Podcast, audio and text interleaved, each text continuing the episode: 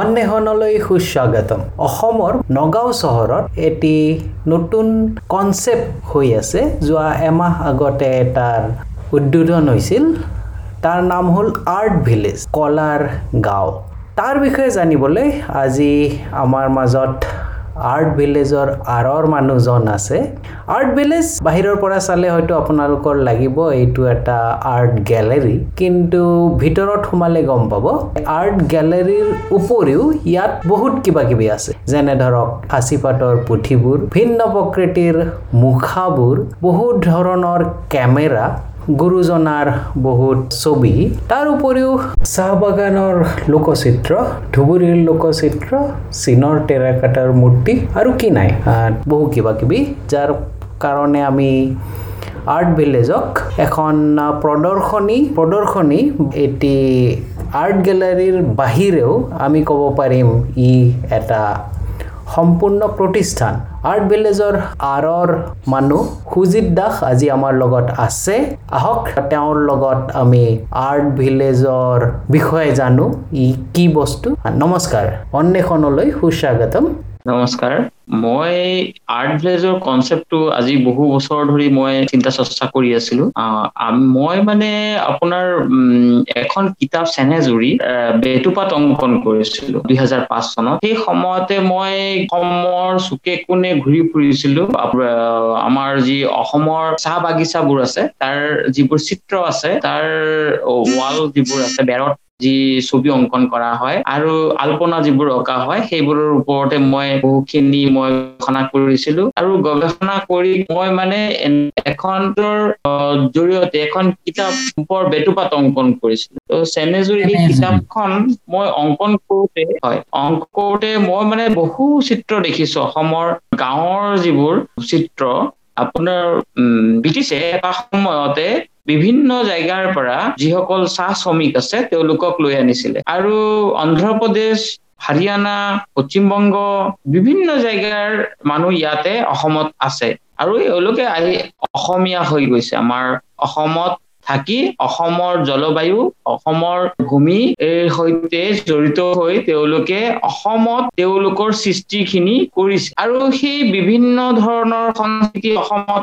আছে। আৰু সেইবোৰ মই চাইছো বিভিন্ন জেগাত বিভিন্ন জেগাত মই ফটোগ্ৰাফি কৰিছো। কৰোতে কৰোতে মই এটা দেখিছো অসমৰ এই পৌৰাণিক যি লোকশিল্প আছে এইখিনিৰ কথা বহুতে নাজানে। বিলাসপুৰীয়া সকলে কি ধৰণৰ চিত্ৰ ঘৰৰ বেৰত কৰে সেইবোৰ বহুতে নাজানে। গতিকে অসমৰ লোকশিল্পক লৈ পেলাই মই কাম কৰা আৰম্ভ কৰিছিলো। আৰু মধু আনচাৰী বুলি এজন গায়ক আছে তেখেতৰ গান এটিয়ে মোক খুব আকৰ্ষণ কৰিছিলে। গাঁও চৰকো নেহি জংগল চৰকো নেহি মায়ে মাটি চৰকো নেহি লৰাই চৰকো নেহি। এনেধৰণেৰে যি আন্দোলন আমাৰ গাঁৱৰ সংস্কৃতি আমাৰ যান্ত্ৰিক সমাজত আমাৰ যি গাঁৱে আৰু জংঘলে আমাৰ প্ৰকৃতি ভাৰসাম্য কেনেকে ৰক্ষা কৰিব পাৰে এই কাম চিন্তা কৰি পেলাই টাউনৰ মাজত এটা আৰ্ট ভিলেজ য'ত ভিলেজ বুলি ক'লে আমাৰ যি গাঁৱৰ সংস্কৃতি এইখিনি যাতে আমি ইয়াৰ জৰিয়তে আমি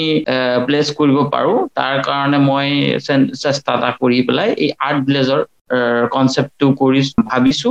আৰু মই বিদেশ বিদেশে বিভিন্ন জেগাত মই চিত্ৰকলা যেতিয়া প্ৰদৰ্শনী কৰিবলৈ ঘূৰি ফুৰো সেই সময়তে মই বিদেশৰ পৰা বিভিন্ন শিল্প সামগ্ৰী ইয়াত আনিছো যাতে ইয়াৰ ৰাইজে সেইখিনি চাব পাৰে আৰু বাহিৰৰ পৰা অহা ৰাইজে যাতে আমাৰ অসমৰ কলা সংস্কৃতিক জানিব পাৰে। তাৰ কাৰণে এটা মিউজিয়াম সংগ্ৰহালয় আৰ্ট ভিলেজত আছে। ইয়াতে অতিথিশালা আছে য'ত শিল্পীসকলে আহি কৰ্মশালা দিব পাৰে। দেশ বিদেশৰ শিল্পীয়ে ইয়াত কৰ্মশালা দি কাৰণে আমি এটা জেগা সাজু কৰি আছো। আৰু এটা আৰ্ট গেলাৰী আছে। আৰ্ট গেলাৰীটো থ্ৰী থাউজেণ্ড স্কোৱাৰ ফুট অসমৰ এটা প্ৰাইভেট আৰ্ট গেলাৰীৰ ভিতৰতে এটা ডাঙৰ গেলাৰী বৰ্তমান আছে আমাৰ নগাঁৱতে আৰ্ট ভিলেজৰ আৰু আমি এটা গুহা বনাইছো। কেব আছে। ৰিফ্ৰেছমেণ্ট চেণ্টাৰ বুলি আমি মুকলি পৰিৱেশ শিশুসকলে যাতে খেলিব পাৰে তাৰ কাৰণে আমি এটা জেগা বনাইছো। সেইখিনি ষ্টাৰ্ট কৰিছো। আৰ্ট ভিলেজত যাতে মানুহে ইয়াৰ যিসকল ৰাইজ আছে তেওঁলোকে আহি ব্যতিক্ৰম যান্ত্ৰিক জগতত এটা ব্যতিক্ৰম পৰিৱেশ এটা যাতে আৰ্ট ভিলেজত আমাৰ আৰ্ট ভিলেজত আমি এটা প্ৰদৰ্শনী পাম। তাৰে লগতে বাহিৰৰ আৰ্টিষ্টৰ কাৰণেও এটা বেলেগ শালা আৰু আৰ্ট প্ৰদৰ্শনী কৰাৰ সুবিধা আছে। আৰু কি হ'ব? এটাটো হ'ল প্ৰদৰ্শনী য'ত ছবি আছে। মানে আমাৰ এটা মুকলি পৰিৱেশ এটা আমি এটা বনাবলৈ চেষ্টা কৰিছো যিটো আমি ফটোত দেখিছো প্ৰকৃতিক সৌন্দৰ্যৰ মাজতে যদিও এটা বিল্ডিঙৰ মাজত আছে তাৰ ভিতৰত সোমাই এনেকুৱা লাগে যেন আমি এটা বেলেগ ঠাইলৈ আহি গৈছো প্ৰকৃতিৰ মাজলৈ আহি গৈছো। ছচিয়েল মিডিয়াৰ ফটোত আমি গম পাইছো। ইয়াতে হাৰগিলাৰ বনাইছো। হাৰগিলাৰ সংখ্যা বহুত কমি আহিছে। আমাৰ বৰটুকলা বা হাৰগিলাৰ সংখ্যা বৰ্তমান বহুত কমি গৈছে। গতিকে ওপৰতে আমি সজাগতাৰ কাৰণে যাতে দূৰৰ পৰা আমাৰ দেখা পোৱাকে আমাৰ যিখন বিল্ডিং আছে দেখা পোৱাকে আমি হাৰগিলা এটা ৰাখিছো। আৰু হৰ্ণবিল আমাৰ ধনেশ চৰাই আৰু কিছু কিছু চৰাই মানে শৈল্পিকভাৱে নিৰ্মাণ কৰা হৈছে। তাতে সেইখিনি উপভোগ কৰিব পাৰে। আহিলে শিশুসকলে আহ প্ৰাকৃতিক পৰিৱেশ এটা যাতে পায়। তেনেকে এটা চেষ্টা এটা কৰিছো। শংকৰী ছবি বহুত কেমেৰা বহুত মূৰ্তিও আছে আৰু চাহ বাগানৰ বহুত আদি ছবিও আছে তাতে দেখা পাইছো। ইয়াতে বিভিন্ন জনৰ কেমেৰা ইয়াতে সংৰক্ষণ কৰা হৈছে বিভিন্ন সময়ৰ। আপোনাৰ বাহিৰৰ বিদেশৰ মুখা বিভিন্ন Cambodia Indonesia Sri Lanka Nepal Majuli. Africa বিভিন্ন জেগাৰ পৰা মই যেতিয়া এক্সিবিশ্যন কৰিবলৈ পেইণ্টিঙৰ এক্সিবিশ্যন কৰিবলৈ যাওঁ সেই সময়ত কিছু শিল্প সামগ্ৰী আনিছিলো যিখিনিও ইয়াতে সংৰক্ষণত ৰখা হৈছে এইবোৰ প্ৰাইভেট কালেকশ্যন আৰু আপোনাৰ চাউথ আফ্ৰিকাৰ পুতলা আছে খুব সুন্দৰ পুতলা ম্যানমাৰৰ পুতলা আছে আমাৰ চাইনাৰ পুতলা আছে টেৰাকোটা ৱৰিয়ৰ্ছ যিবোৰ ছিক্স থাউজেণ্ড টেৰাকোটা পোৱা গৈছিলে চাইনাত তাৰ চাৰ্টিফাই কৰিবলৈ আমি তেওঁলোকৰ মিউজিয়ামৰ পৰা আনিছো। বাংলাদেশৰ জাতীয় মিউজিয়ামৰ পৰা আমি টেৰাকোটা আনিছো।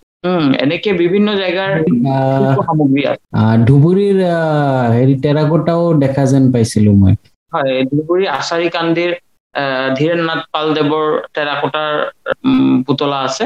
আৰু গকুল পাল তেনেকে আৰু বেলেগ বেলেগ শিল্পীৰো আছে। মাজুলীৰ চামগুৰি সত্ৰৰ মুখা শিল্প আছে।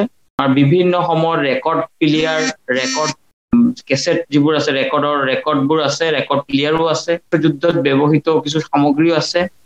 আৰু বটদ্ৰৱা পৰিচালনা সমিতিৰ ফালৰ পৰা আমাক সিংহাসন দিছে ইয়াতে পৌৰাণিক সিংহাসন তেওঁলোকৰ তাত পৰি থকা সিংহাসন আমাক মিউজিয়ামৰ কাৰণে আগবঢ়াইছে। বন্তি এগচি বন্তিও আগবঢ়াইছে। আমি গুৰুজনাৰ স্থান বটদ্ৰৱাৰ ফালৰ পৰা আমি এইখিনি পাইছো। আৰু গুৰুজনাৰ জীৱনী অংকন কৰা চিত্ৰ আছে। গুৰুজনাৰ জীৱনী য'ত সত্ৰীয়া শৈলীত আমি অংকন কৰিছো। তাতে সাঁচি পাতৰ পুথি আছে। বিভিন্ন সময়ৰ টকা আছে পইচা আছে আমাৰ। আৰু বিভিন্ন কাণ্ট্ৰিৰ পৰা অনা বিভিন্ন কাৰেঞ্চি আছে তেনেকে। আৰু আপুনি সাধাৰণ মানুহে তাক চাবলৈ আগ্ৰহী হ'বনে নাই? এটা ক্ষেত্ৰত দেখা যায় যে মানুহ খুব আগ্ৰহী ছচিয়েল মিডিয়াত কিন্তু প্ৰেক্টিকেলি চাব গ'লে মানুহ সিমান এটা আগ্ৰহী নহয়। ত' আপুনি কিমান আশাবাদী? মই আশাবাদী আমি কৰিছো। চেষ্টা এটা কৰিম যাতে সজাগতা আনিব পাৰি লাহে লাহেকে। কাৰণ পৰিৱেশ এটাটো আনিবই লাগিব। কাৰণ আমাৰ নগাঁৱত শিশুসকলে বা নতুন প্ৰজন্মে চাব পৰাকে তেনেধৰণৰ মিউজিয়াম এটা খুব ভালো মিউজিয়াম এটাৰ অভাৱ অনুভৱ হৈ আছে। চৰকাৰী মিউজিয়াম টাউনত এটা কৰিছিলে যদিও কিন্তু আৰম্ভণিৰ পিছদিনাই তলা মৰাই দেখিব দেখো সদায়। গতিকে আমাৰ মিউজিয়ামটো যদি হৈ উঠে আমি মানে তেনেকে অনুষ্ঠান আমাৰ খুবেই প্ৰয়োজন। আৰু আৰ্ট গেলেৰী এটাৰ অনুভৱ আমি বহু বছৰ ধৰি কৰি আহিছো। এতিয়া যদি কোনোবা নতুন প্ৰজন্মৰ আৰ্টিষ্টে বিচাৰে আপোনাৰ তাত এসপ্তাহৰ কাৰণে এটা প্ৰদৰ্শনী কৰিবলৈ সেই ব্যৱস্থা হ'বনে নাই? হ'ব একদম নিশ্চয়। আমি খুব তাৰ কাৰণে আমাৰ গেলেৰীখন ৰেডি আছে। খালি অকল কৰোণাৰ কাৰণে আমি এই কামখিনি কৰিব পৰা নাই কিছু। বাহিৰৰ বিদেশৰ আৰ্টিষ্ট সকলেও আমাক বিভিন্ন জেগাৰ পৰা আমাক ফোন কৰি আছে যে এনেকে আহিব বিচাৰে। কিন্তু কৰোণাৰ কাৰণে এতিয়া আমি ডাঙৰ প্ৰজেক্ট এটা লবলৈ অসুবিধা হৈ আছে। অলপ পৰিস্থিতিটো অলপ ঠিক হলেই আমাৰ এই প্ৰদৰ্শনীবোৰ আয়োজনৰ কাম আমি কৰিম। নিশ্চয় আমাৰ শুভ কামনা থাকিল। ইয়াতে এটা কথা দেখা যায় যে গেলেৰীত দুটা বস্তুৰ খুব প্ৰয়োজন হয়। এটা হ'ল সাধাৰণ মানুহৰ কাৰণে এইবিলাক কিবা ছবি হৈ থাকে। ত' বুজাই দিয়াৰ কিবা ব্যৱস্থা আছে নে নাই?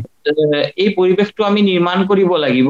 ছবি চোৱাৰ যিটো মানে চকু চকু বুলি কৈছো মই কিয়কে ছবি চাবলৈ হলে মানুহে যেতিয়া সাহিত্যৰ চিন্তা কৰি ছবি চাবলৈ যাব বিজ্ঞানৰ চিন্তা বা সৌন্দৰ্যৰ অনুভূতিৰ কথা নাভাবি আমি যেতিয়া শ্ৰৱণ অনুৰাগ শুনা আৰু দৰ্শন অনুৰাগ আমি দেখাৰ কথাটো আমি আনিব লাগিব।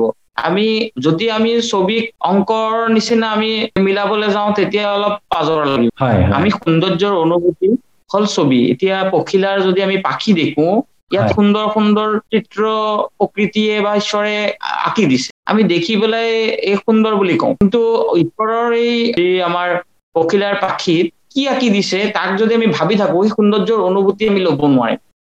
গতিকে বিষয়বস্তুৰ ভিতৰত যদি বেছিকে অকল সোমাই থাকি আমি চিত্ৰৰ সৌন্দৰ্যৰ অনুভূতি আমি ল'ব নোৱাৰিম। আৰু এজন চিত্ৰকৰে এখন ছবি আঁকোতে বহুত দিন লগায়। চিত্ৰখন যদি আপোনাৰ এক মিনিট বা দুই মিনিটতে জানিব বিচাৰে তেতিয়া আপোনাৰ সেই চিত্ৰৰ পৰা আচল বিষয় হ'ব নোৱাৰিব। অলপ সময় চিত্ৰ চাব লাগিব অলপ সময় যদি চাব পাৰি চিত্ৰৰ ভিতৰৰ ভাষাটো নিজৰ মতেই ভালকে ধুনীয়াকে অনুভৱ কৰিব পাৰি। কিন্তু যদি এই চিত্ৰ আপোনাৰ কেলেণ্ডাৰৰ নিচিনা বা আমাৰ ৰাতিপুৱা বস্তুৰ নিচিনা আমি লিখাৰ পঢ়ি যেনেকে বুজি পাই যায় তেনেকে যদি এক ছেকেণ্ডত বুজিব বিচাৰি তেতিয়া চিত্ৰৰ পৰা ৰস ল'ব নোৱাৰিব। হয় হয়। ইয়াতে ধৰক কিছুমান চিত্ৰাগী ৰাইজে ছবি ক্ৰয়ো কৰিব বিচাৰিব পাৰে। তাৰ কিবা ব্যৱস্থা আছে নেকি? হয় হয়। আছে ইয়াতে। আমি চিত্ৰবোৰ ক্ৰয় কৰাৰ ব্যৱস্থা ইয়াতে ইতিমধ্যে ৰাইজে সুধি আছে কিন্তু মাত্ৰ আমাৰ চৈধ্য যোৱা মাহৰ চৈধ্য তাৰিখে আমাৰ ইনগ্ৰেশ্যন হৈছে। এক মাহ হৈছে আমাৰ কৰিবলগীয়া ভিতৰত বহু কাম এতিয়াও আছে। গতিকে আমি মানে সকলো বস্তু এতিয়াও চিজিল কৰি আনাৰ ক্ষেত্ৰত অকমান অসুবিধা হৈছে কাৰণ গেলেৰী বা মিউজিয়ামখন বনাওতে মই নিজে মোৰ ব্যক্তিগত যিমান টকা পইচা আছে সকলো মই লগাইছো আৰু ইয়াতে এটা লোন লৈ মই এই গেলেৰী কৰিছো। ইয়াত কোনো চৰকাৰী ফালৰ পৰা বা কোনো নেতাসকলৰ বা কোনো ধৰণৰ তেনেধৰণৰ মানুহৰ ইয়াত সহায় সহযোগিতা নাই। গতিকে মই মানে মনৰ এটা ইচ্ছা এটা আছিলে যে এনেকা এটা কাম আমাৰ ইয়াত হ'ব লাগে আমাৰ গেলেৰী এখন থাকিব লাগে। ইয়াৰ কাৰণো বহুত আছে। মোৰ ব্যক্তিগত জীৱনত মই ইয়াৰ কিছু কাৰণ মই আপোনালোকক ক'ব পাৰিম। এই গেলেৰী বা মিউজিয়ামখন বনোৱাৰ মোৰ জীৱনৰ আঁৰৰ কাহিনীখিনি মই ক'ব পাৰিম। আৰু যদি চৰকাৰৰ ফালৰ পৰা আমি বিচৰাও নাছিলো আৰু আমি কাৰণ আমাৰ চৰকাৰে আজিলৈকে এনেকুৱা ধৰণৰ কামত সহায় সহযোগিতা এতিয়ালৈকে মই কৈছিলো। আগতে বেলেগ বেলেগ চৰকাৰ থাকোতে মই কৈছিলো আমাৰ নগাঁৱত এখন গেলেৰী লাগে। কিন্তু কোনো ধৰণৰ ৰেচপন্স আমি নাপালো। গতিকে নিজৰ পকেটৰ পইচা খৰচ কৰি এই কামটো কৰিবলগীয়া হৈছে। হয়। এইটো আঁৰৰ কাহিনীটোলৈ আহিম বাৰু। কিন্তু এইটোতো এটা বহুত টকাৰ কাৰবাৰ। আপুনি যিটো কামত হাত দিছে ত' এতিয়া আপোনাৰ সম্ভৱপৰ হৈছে নে আৰু ভৱিষ্যতলৈ আমি আপুনি আশাবাদী নে? মই মোৰ আশা আশাবাদী মই কাৰণ মই যিহেতু ইমান ডাঙৰ এটা প্ৰজেক্ট হাতত লৈছো গতিকে মই ইয়াক ফুলফিল কৰিব পাৰিম বুলি মোৰ পূৰ্ণ বিশ্বাস আছে। কাৰণ ইতিমধ্যে কনষ্ট্ৰাকশ্যন প্ৰায় আমাৰ হৈছে আৰু বাকী আনুষংগিক যিখিনি কাম কৰিবলগীয়া আছে সেই লাহে লাহেকে হ'ব হৈ যাব বুলি আমি মই আশাবাদী আৰ্ট ভিলেজক আমি অকল এটা আৰ্ট গেলেৰী হিচাপে নাচাই এটা প্ৰতিষ্ঠান বুলি চাব পৰা নিশ্চয় হৈছে। ইয়াতে আপোনাৰ যিহেতু মিউজিয়াম ইয়াত এটা উদ্যান ইয়াত এটা পৰিৱেশ এটা আনিবলৈ চেষ্টা কৰা হৈছে। আৰ্ট বুলি ক'লে আমাৰ চৌষষ্ঠি কলা।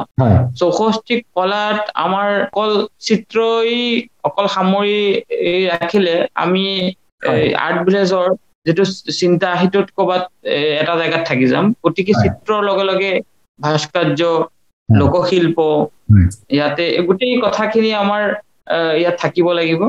আৰু ইয়াতে আমি এটা বিক্ৰীৰ ব্যৱস্থাও কৰিম অহা সময়তে যিবোৰ আমাৰ থলুৱা সাধাৰণ ৰাইজৰ বাবে চৌভেনিয়াৰটো খুব দৰকাৰী থাকিব আমাৰ চৌভেনিয়াৰ থাকিব আমাৰ যিবোৰ ট্ৰেডিশ্যনেল টেৰাকোটা হওক আদি বিভিন্ন বস্তু মানে শিল্প সামগ্ৰী। আমি যাতে সাধাৰণ ৰাইজে কিনি লৈ যাব পৰাকে আমি এটা চেণ্টাৰো বনাম। তাৰ কাৰণে আমি ইতিমধ্যে কাম কৰি আছো। অকল আমি কৰোণাৰ কাৰণে আমি কিছু অসুবিধাৰ সন্মুখীন হবলগীয়া হৈ আছে। কাৰণ যিটো পৰিৱেশ আমি বনাব বিচাৰিছো সেই বিষ- বিষয়টো বা পৰ্যটনৰ কথাটো আমি যেতিয়া কিবা এটা কৰিবলৈ যাম পৰ্যটনৰ কথা আহি পৰে। কিন্তু কৰোণাৰ সময়ত পৃথিৱীতে এইটো চলি আছে। আশা কৰো অনাগত দিনত সেই দিন নাটৰিব। সেয়ে আমি কামনা কৰিলো। সেয়া আছিল আৰ্ট ভিলেজৰ বিষয়ে সুজিত দাস। আমি ভালে কিছু কথা পাতিলো আৰু তেওঁ আমাৰ লগত থাকিব। পৰৱৰ্তী এপিছডত আমি কথা পাতিম আৰ্ট ভিলেজৰ আঁৰৰ কাহিনীটো বা সুজিত দাসৰ ব্যক্তিগত সংঘৰ্ষৰ কথা কি পৰিস্থিতিৰ পৰা তেওঁ আজি এই অৱস্থা আহি পালে। তাৰ বাবে অপেক্ষা কৰক। আমি অতি সোনকালে লগ পাম। দ্বিতীয় এপিছড পুনৰ সুজিত দাসৰ সৈতে। আপোনালোকৰ সময়ৰ বাবে অশেষ ধন্যবাদ। আশা কৰোঁ কালি শীঘ্ৰেই আমি লগ পাম। ধন্যবাদ।